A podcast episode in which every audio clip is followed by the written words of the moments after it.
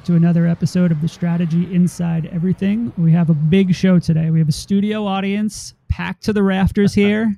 You uh, prepare. We're going to have a laugh track going. It's going to be the real deal here today. Um, and I'm excited because we have the SVP and Chief Marketing Officer at RPA, Mr. Tim Leake. Tim, how are you? I'm doing great, Adam. Thank you for having me. Tim, I think you were one of the first five people I invited onto the show, and now we're in the, we're in episode 30. So I'm glad oh. that we were oh. finally able to work it out. Well, thank you for for making me one of the first five. That's amazing, and I apologize that it took this long to make happen. And but I was actually super glad to have heard some of the amazing earlier episodes because it's going to make this episode so much better. Well, I raised the bar for you. If you would have called earlier, it would have been like, "Hey, just say whatever you want." But now there's been a lot of really good episodes and content. got to live so up to all the good ones. Exactly. There's a, there's a lot of build up now. So, Tim, uh, normally I like people to um, give the listeners a background, a little bit of you know what you've done and where you've been, and and in your case, that's going to play into a bigger part of the conversation. But if you could give them a, an overview, we'll we'll dive in, and I'll start uh, peppering you with questions. Uh, sounds good. Well, I mean, we're what we're here to talk about today is change in general. And um, so my background, I've worked in advertising for it's something like 22 years, a little longer than that actually. And uh, I got my start on the, the creative side of this industry at Chiat/Day here in Los Angeles. I was a copywriter. Um, I, I've worked at a couple other agencies. I freelanced for a while, and then I was at Saatchi and Saatchi in New York as a creative director. Uh, and then I, and then I pivoted and I left the advertising world for uh, just a couple years. And I, I, had started speaking with, and then eventually went to work full time for a Swedish company called Hyper Island, that is a training organization. They're a school in Sweden, but in in the states, it's, it's more of a training consultancy. We we created bespoke trainings basically to help people deal with change, and then did that for a few years and I do still speak with them, by the way. They're still a great company. And uh, but but from a full time job, uh, one of my clients was a, uh, an agency called RPA here in Santa Monica, and um, we created a different sort of role that I could come out here, and that was to uh, basically own the marketing of of the agency and uh, and how could we help build ourselves to be what we need to be in the future and be what's right for in a changing marketplace uh, to be what's right for our clients, uh, both existing and new. So I, I now oversee our, our marketing, our new business. Uh, um, we, we, have a great PR team, um, as well as uh, being on the executive team that just tries to help us get where we need to go.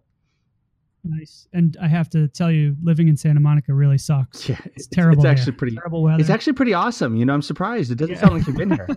Um, yeah. It's it's beautiful out yeah. today. It's like sunny and breezy, and perfect every single day. Yeah, every single day. I mean, coming coming from New York, where they're in the middle of another heat wave, it went straight from winter to summer there this year. I was there oh. for ten years, and I don't miss it that much. Um, no, definitely honest. not the weather. I love change, but not not so much in the weather. Yeah, no kidding. Seventy-two and sunny is pretty great. It's a pretty perfect name for an agency based here. Yeah, no shit.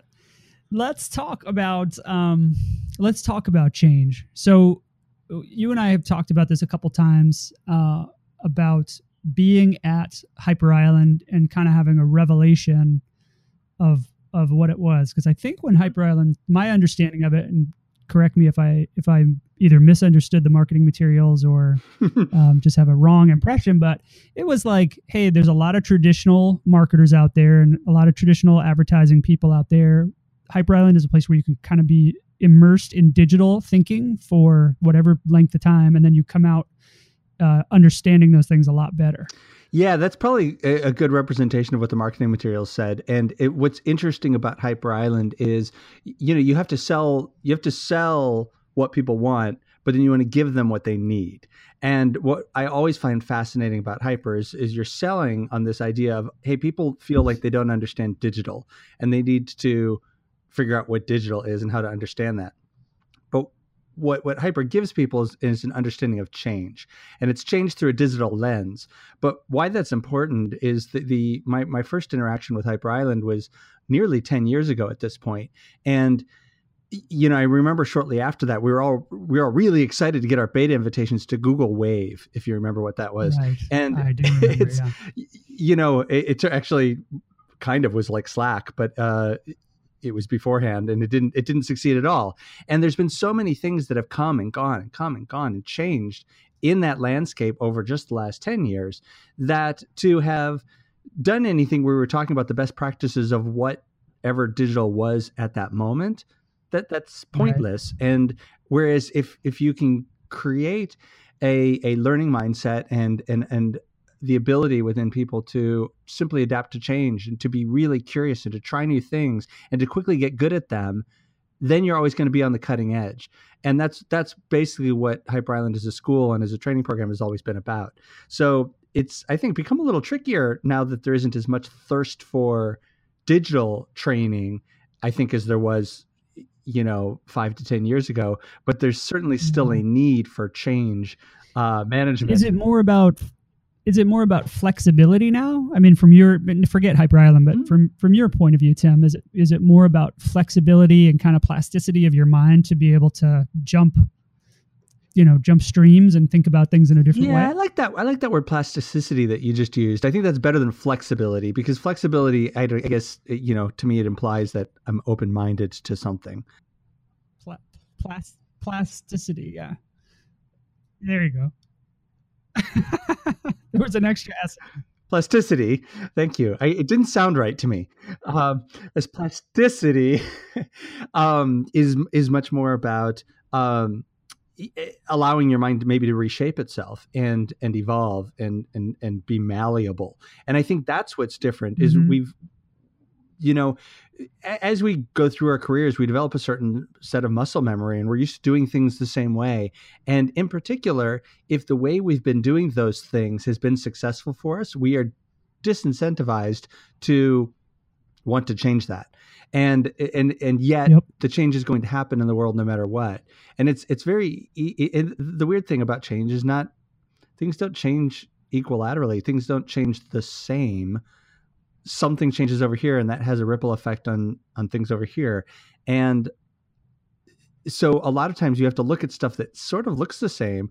I, I, I, like to just use TV commercials as an example because TV commercials functionally look the same. They still run in between commercial breaks on a television show that you're usually watching on TV and I, I, mean I mean actual TV commercials, not just online video, actual TV commercials. And yet right, right. the way that the audience responds to them today is in a completely different context than what we had before. We have different technology, uh, both with to skip the commercial or to distract ourselves while the commercial is on, or we simply have trained ourselves to ignore it.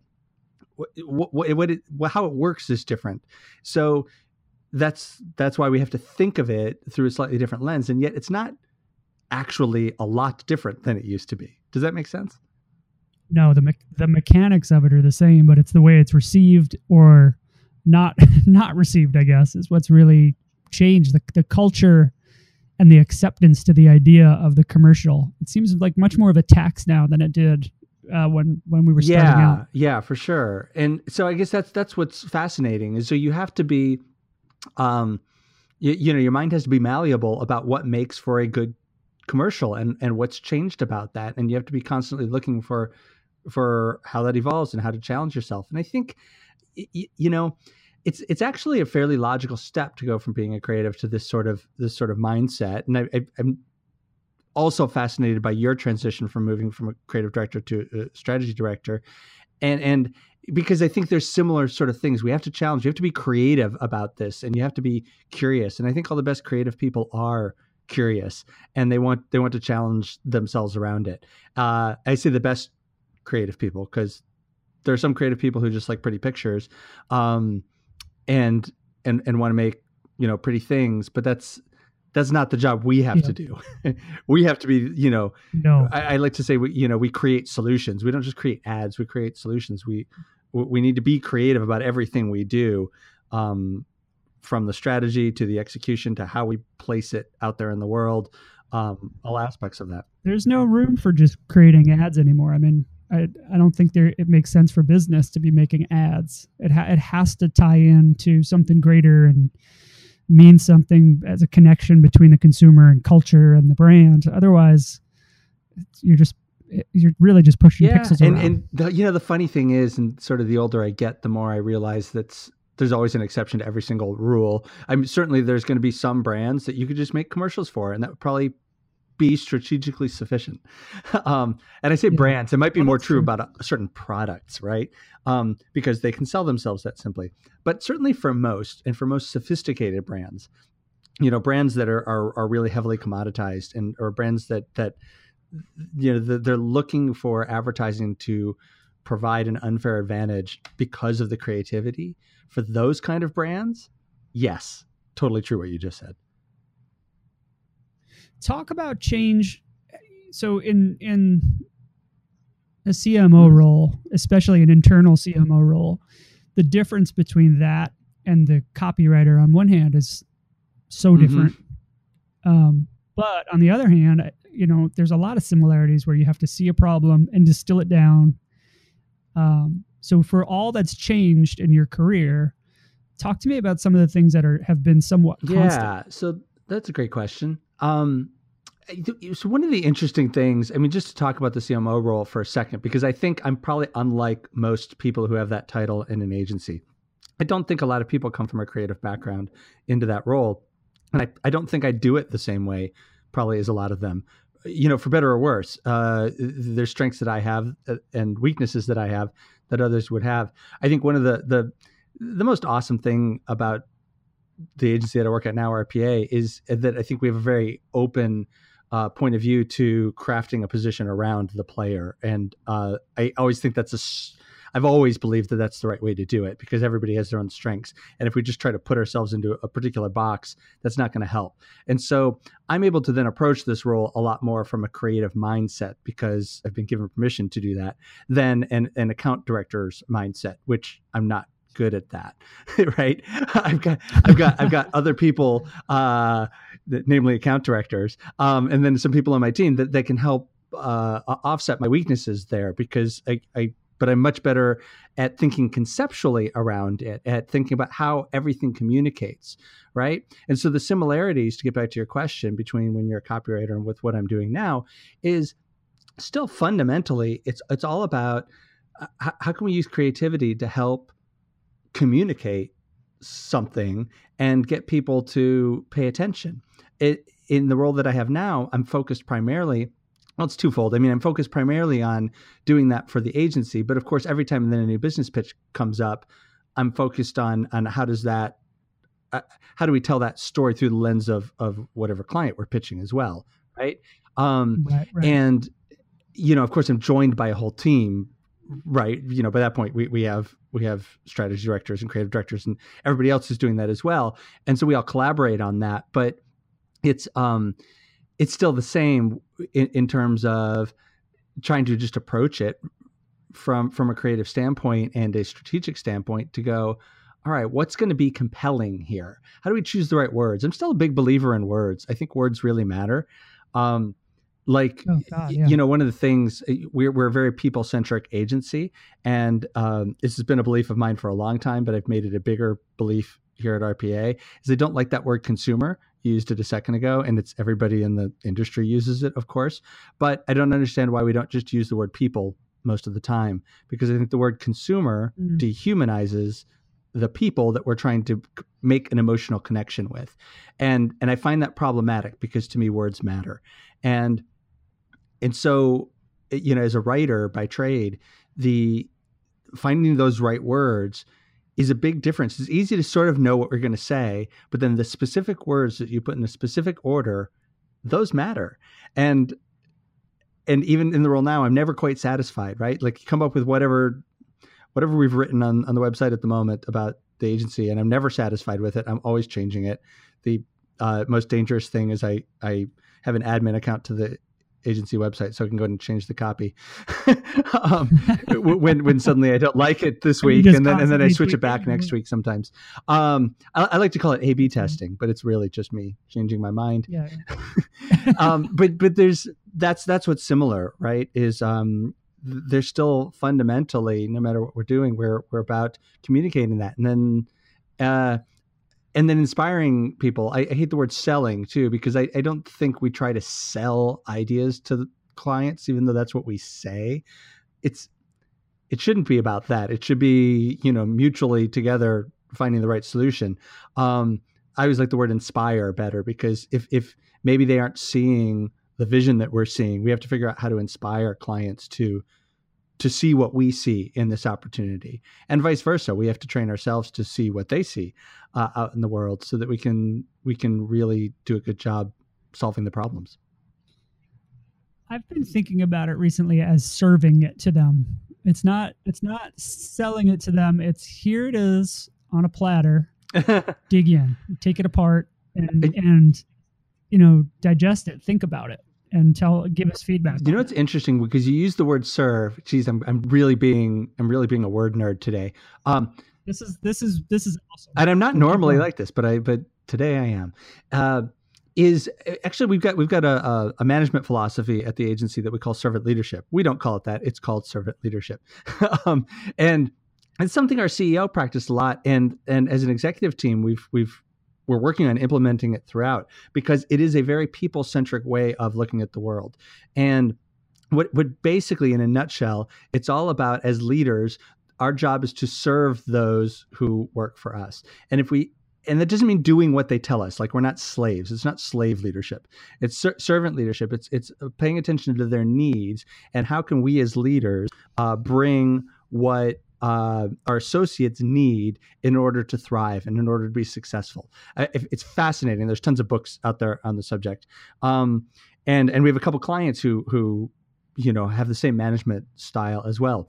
And I think it's very unusual actually in the advertising industry. But when you said serve, I, I, I interpreted it that way, meaning serve them, because it's not about selling them an idea. It's actually it's our job to give the clients what they need. And so when we serve right, them, exactly. we are giving them what they need. That's not how you meant it, I don't think.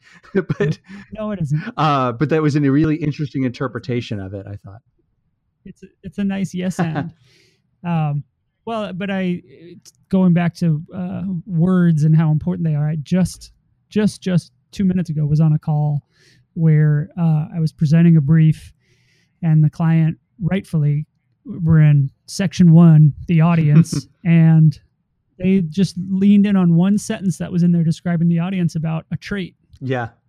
And that that's as far as I got in the call because it was, it was that was the rest of the call. They were saying yeah, they were saying, well, that's not really what this is about. It's not about this one trait. And they were right about that being not necessary to the brief. Right. And so everything else after that was like, well, yep, okay, I'm just taking notes. I know. Now. Let me see how I can. Let me see what I can learn here and make this better. Well, you know, it's funny because it, it's one of the challenges because words do matter, and then um, you know, you'd have to. I, would be curious to get your two cents of this. Again, especially as a former a former creative creative director and and and now uh, director of strategy.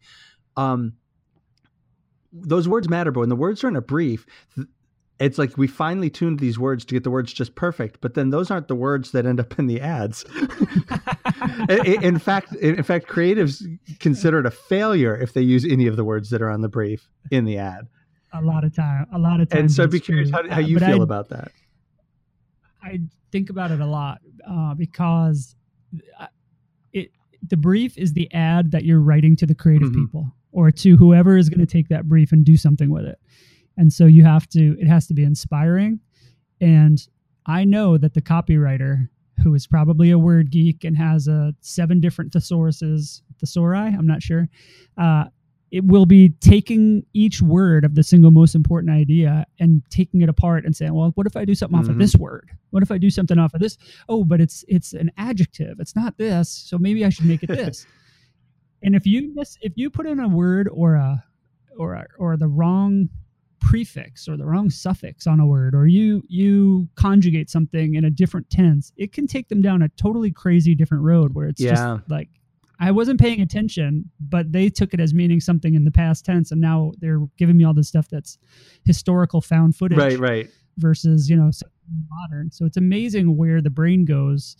That that creative team or the digital team that has to dream up an idea will take. They're going to be immersed in that thing for ten hours or longer, mm-hmm. right? So those words really matter when when somebody is just isolating themselves and and daydreaming about yeah. it all day. Well, and it's an interesting thing too because you, I've always loved the creative process because there's no right answer. You just keep going, and you have to be willing to let ideas die. You have to be willing to let it go. Not that wasn't quite right, but the brief is meant to be the right answer.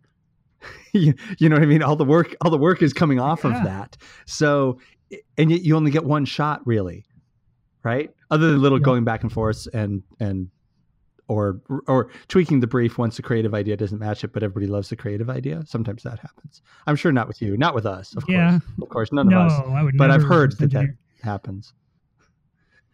You know, and just on this call that I just used as an example, I did I am getting another crack at it. And I when they when there's a critique of the brief, I do take it as an opportunity to rewrite the thing or to go find some other inspiration to take a round two on it if I can. If because I know that the work if I talk someone into taking a brief that they don't love, they're never going to like the work that comes out mm-hmm. of it. Mm-hmm. They're going to be resistant to it right off the bat, and it's going to be a nightmare.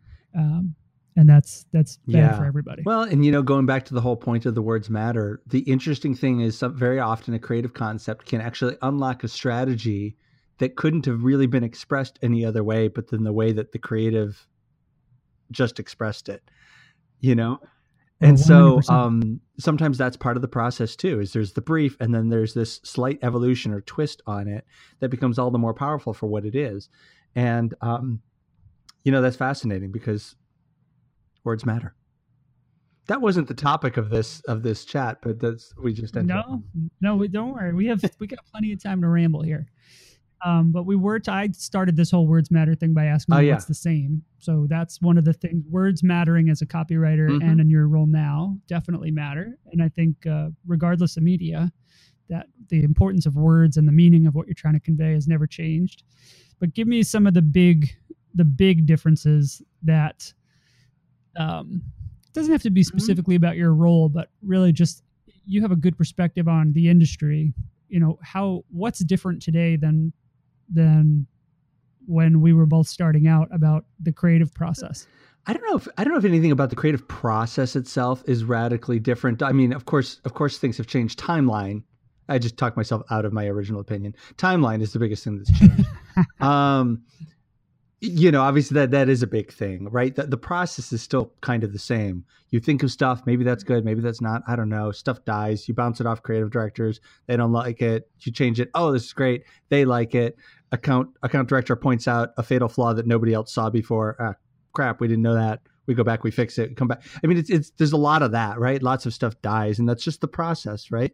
You have something, yeah. and it keeps evolving. Um, it's just you, you know, I think when we got when, when we started out, you used to have months to work on that and and evolve it and keep coming back in different rounds and and then you go into testing and stuff like that. And even if it was accelerated you usually had a couple weeks. Whereas right. you know we're, we're, talking days and sometimes hours depending on the medium um, with which you have to get it done. And then there's so many more uh, media channels to think about. I don't think that really affects the process, but it certainly affects um, uh, it affects craft.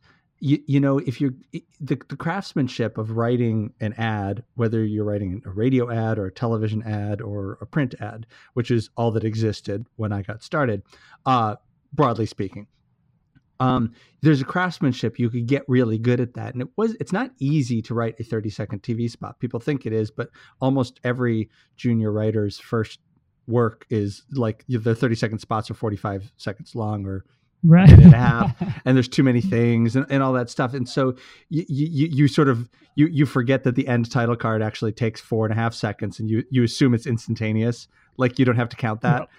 Um, all that stuff right? There's there's craftsmanship you have to learn. Well now there are so many other media channels and and the, to understand the craft of what's going to be what's what's the, the, the right compelling way to create a, a video um, that we're going to run in Instagram stories that, that contains a swipe up uh, call to action that then has a little uh, uh, vertically built landing page you know, to entice them. Like that's just a, that's an ad format that didn't exist not that long ago. And so we Right. quickly try to understand that and what's what works there. But the crafts, it's, it's really hard to become a great craftsman at that because as soon as you do, they change it and something else comes along and there's it's too generalized. So um you know something I think about a lot is is this this idea of do we is it good to have digital specialists or should everybody understand digital because we just work in the digital world, right? And I do personally think having watched it for a while, at least the way the world is right now, I think it helps when people specialize and can hone their craft on certain platforms. Whether that makes them a digital specialist or not, you know, there are unique traits to social platforms and it's changing quickly and if people can become specialists at that and really understand how to craft great content for that that's a different skill set than people who can make really beautiful print ads or posters or Right. or whatever um, and i think lots of creatives can do lots of those things well but i've, I've rarely met people who do all of those things really well just because they, they change exactly. so much Yeah, I've always thought of building a creative department as uh, making a net, and you're just trying to cover ground with people that can lay across, and it's like a hammock that you're trying Mhm. to create, and you're just trying to cover as much surface area as you can, and this person's skills go this way, and this person's skills cross over here and over there, uh, and it's different people who have a different combination of skills, and I agree with you about you know someone who's good at two or three different platforms and generally is a good writer or designer or can code is more useful than trying to have someone who's a generalist with okay they have a tv spot they have a youtube campaign they've got a snapchat uh, lens they've got this and they've Mhm. got that so we can pretty much assign them anything it, it doesn't work that way Yeah, yeah. So that's um, you know, getting back to your question, I think those are some of the different aspects uh, of th- of things that have changed, uh, and and that's just a few of them, obviously. You know, in terms of of what's different, it's, there's so many little things, but the process is still the same. How we think of it is still the same, but there's just so much more of it, and you have to do it so much faster. how do you work with you're working with new brands on a pitch you're talking to them and uh, around new business time is when the the cmo at the at the brand or the vp of marketing gets real frisky about wanting to know about whatever the new platforms are. Mhm. and they're kind of woken up and said oh there's this new thing that our old agency never showed us. You know how do you bring them change if they're asking or not asking? Maybe is even a better example. How do you bring that change to them in a way that's productive and not just um, you know shiny new object? Um, you know, I actually think in new business it's way easier to do it in new business than it is the rest of the time, right? So, I mean, the last four and a half years, I've I've been focused primarily on new business stuff and not not the ongoing servicing of accounts. So, there's certainly been a lot of change um, from that standpoint that I haven't been involved with day to day, uh, the way that a lot of our, our other teams here have. But um, I, I think there's still generally a truth that you know when when the the train is going it's really hard to say oh we need to make this radical change. It's it's it's hard to take the time that is needed to be able to focus on that and convince people oh yeah that's that's what we should do. We should invest in whatever this this change thing is.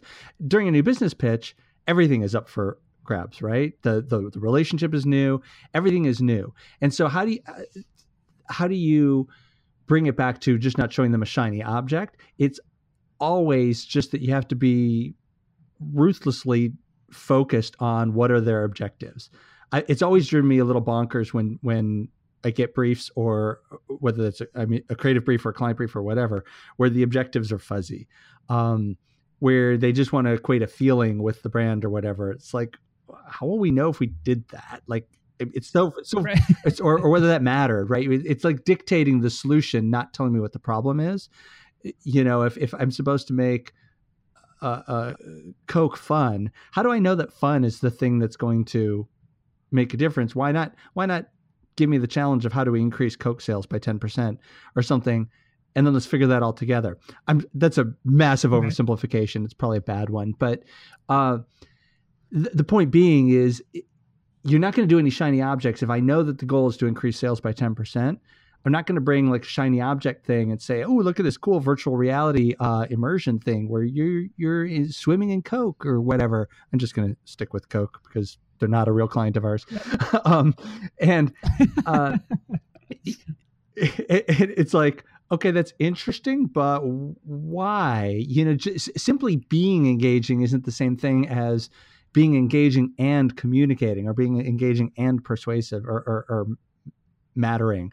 I like I like this phrase of advertising that matters because it, it, it works for me on a couple levels. Like it needs to matter to people, it needs to matter to the audience. Like, oh, I'm interested in this, but it also has to matter because it it it it has an effect. It it works, and and so if you judge it by that, yeah, it's right. It, it has a meaning. Yeah, it has to matter on both of those things in order to be successful. If it's going to communicate, everything needs to communicate, but people choose to ignore it well now you just have to spend a lot more money in order to make it work if it's really engaging but doesn't isn't persuasive or in, doesn't inspire people to buy that product or service then great but it didn't really do what you wanted it to do and again i'm oversimplifying but that that's uh that's the key. I, I am not a big fan of shiny objects. I think it's great to go in and experiment and figure out like what can we do with I don't know, a 3D printer, or what can we do with um, uh, augmented reality? You know, Magic Leap just just came out. What can we go make on Magic Leap? And we could be the first. We're the first brand to come up with a Magic yeah. Leap integration. Great. So the 18 people with Magic Leap goggles, yeah. I mean, basically, all those are really is is a um, a PR play. You're doing something new because that's going to be newsworthy to a degree, but more often than not, yeah, that's exactly newsworthy it. for the agency and not the brand. I mean, it goes in it goes into Adweek and somebody does a write up about it and says, "Well, this creative director and chief technology officer right. came up with this idea." And great, right? You know, so what, that's what, really that's it. That's the simple the simple prism. I mean, one of the the most interesting things I think about uh, the role that I have now versus uh, uh, you know when I was a, a, copywriter and a creative director, and and to me, it's been very liberating. Um, and and you know, in fairness, I get uh, I have this I have this you know, or I had a, a love hate relationship with with being a creative. There's there's definitely things I miss about that too. And from an identity perspective, it's it's not always easy to uh, not be part of the creative department. Um, but I don't miss uh, having to be more concerned about what's in my portfolio than doing what's right for our clients. And unfortunately, the the industry is built yep. that your portfolio gets you your next job. If you're winning awards, it gets you your next job, it gets you bonuses, gets you promoted. It's it's all that stuff. And so there is a game that needs to be played in order to thrive in that. You have to pay attention. Yeah, it creates a real it creates a real conflict of interest for the the people that are making the creative and for the agency itself that is a lot of times at odds with the yeah. business interest of the client because we're, we're chasing different ends it, it is and i i always struggled with that and then i felt like and the worst then is when you are actually do, trying your best to care about the client's work and it, it still gets nitpicked or henpecked to death and then and then it isn't actually what you feel like should be in their best interest, nor is it good. it's like the worst. That's, that is the that is the depressing place to yeah. be. You're like, no, no, you don't understand. I was bending over backwards to help you. I know. It's like I really just want to help you. I really do. I promise. And they still think you're you're trying to pull a fast one over. And and so it, there's a real there's a real problem of trust. And I think if we don't and, and, you know we make a, a, big deal about that at the agency that the, the trust and and that we have to be able to do these things in the service of our clients. But we believe that great creativity produces massively outsized results. Like it's a competitive advantage. When we're true about that you come up with the right kind of ideas. And you don't come up with an idea that's just a shiny object for ad press headlines. And ad press is great. Obviously right. we want that too. But it's not just that it yeah. can't be, right? I want to ask you about something you just said uh, as it relates to your mm-hmm. identity, mm-hmm. because um, part of part of your changing role has meant you've kind of become a little bit of a chameleon. You've changed your your role, and there is such, especially at big agencies and especially famous agencies. I'd put Saatchi New York in that category. Uh, as a creative director, you're part of a weird. It's not a fraternity. It's not a club, but you are part of a, a pretty elite group mm-hmm. of people there's not that many people that have the title, although it seems like there's more people today Yeah. than there were. Uh, but you, you do have it's it's like having the varsity jacket or whatever the equivalent is uh, in whatever the cool brand of headphones Right. is today, I guess. You're in that club and you And then when you give you it have to up, yeah. a certain yeah talk to me about what that was like giving that up and and and when you've been in rooms and thought oh i used to do this or i wish i could now step back into that well, do and, I, and then I want you to comment on the same thing because you, you had a, a similar switch. It's um, it is hard, and I I'm I'm conscious that it really is identity driven, right? Like there's just sometimes that I still I, I identify I self identify as a creative person, um, and uh, and then so so so it's hard when you're not doing that because you then have to defer to the rest of the team, um, the team that people that do are doing that job right now, and and it is kind of funny, right? Because if, so if I come in and I, I I I lead new business as part of what I do here, and yet I'd never done that before, but I had actually spent 22 years as a creative director. So, um, it's you know I, I love that I can try new challenges, and I'm fascinated by that, and I, I I love what I'm doing right now. It's fun and it's challenging, and it's interesting, and and and and all that stuff. But there is still a, a this weird like internal uh, uh, ego battle of um of feeling bummed that uh, I'm not part of that club anymore. And, and it is something to struggle it's with weird. a little bit, but at, at the same time I think I become a stronger person by rising above that and not by by putting the the my sense of power in my job title. I hate job titles. Like my title actually when I first first was evolved a few times. When I first came to RPA, it was the director of growth and innovation because that's what we made up. Um, and then it became the director of creative, comma marketing and innovation. And somebody misinterpreted that one time to think it was the director of creative marketing and innovation, which I actually thought that was really cool. I should have stuck with that. Um, but the problem is nobody ever knew what it meant. Like, you know, it's just it's it's just hard. There's a period when I was working for Hyper Island where I just went without a title for six months because I hated all the different titles. Um, and that was hard too. I know, but you have to be able to describe I know. what you're what you're. I know. So you know? so so it's all weird, and um, y- you know, I, I like the title I have now. It's it sounds important and all that, but at the same time, um, it, people tend to project what they assume it is because it might be how somebody else. It's it's not a role that is the same by any stretch of the imagination from agency to agency. I know a lot of people who do what I do, and they're all very different people. Yeah, but that's true about creative director too. I mean, I've had, and you, I'm sure, have had so many different types of creative directors that behave in different ways or have different expectations for you. It, it's the role kind of gets Yeah. uh, put into a put into I think the job is the same. Like they're, they're the way they approach it might be different, but the job is fundamentally the same as a creative director for the most part.